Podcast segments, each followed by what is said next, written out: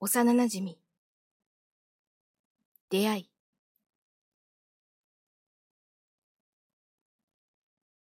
僕が直哉と初めて出会ったのは、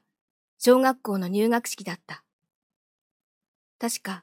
体育館でクラスごとに並ばされ、式が始まるまでの間、体育座りをして待つように言われたか何かで、みんな座っていたような覚えがある。数日前まで幼稚園や保育園に通っていたのだから、おとなしく座っていられる子なんてほんの一部で、おしゃべりが止まらない子もいれば、列から抜け出しては友達のところまでハイハイで行って遊び出す子もいた。僕は比較的いい子にしていることに慣れていたので、最初に座った場所から動かず、じっと黙って前を見ていた。すると突然、ドンという衝撃とともに、僕の顔の横から別の顔がニョキッと現れた。驚いて口も聞けないでいると、その子は僕におぶさったまま、遊ぼうと僕に笑いかけた。長いまつげに縁取られた丸くて大きな目が猫みたいに可愛くて、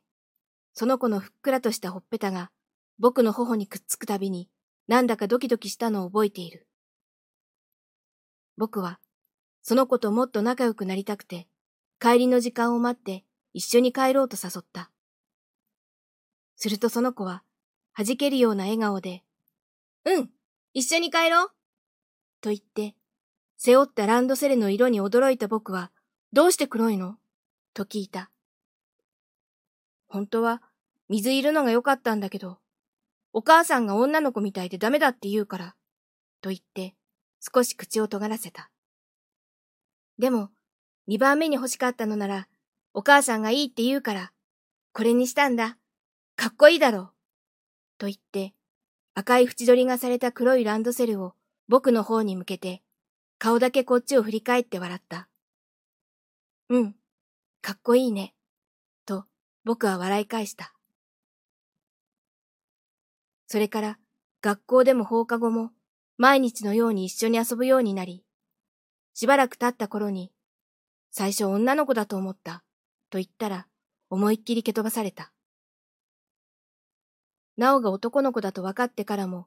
どんな女の子よりもやっぱりなおの方が可愛いと思っていた。でもうっかりそんなことを言ったら、また蹴飛ばされそうだから。なおの方が可愛いという言葉を何度も何度も飲み込んできた。ずっと、なお以外に可愛いと思えるような女の子に出会えなかったのは、きっと、その言葉を飲み込みすぎたせいだと思う。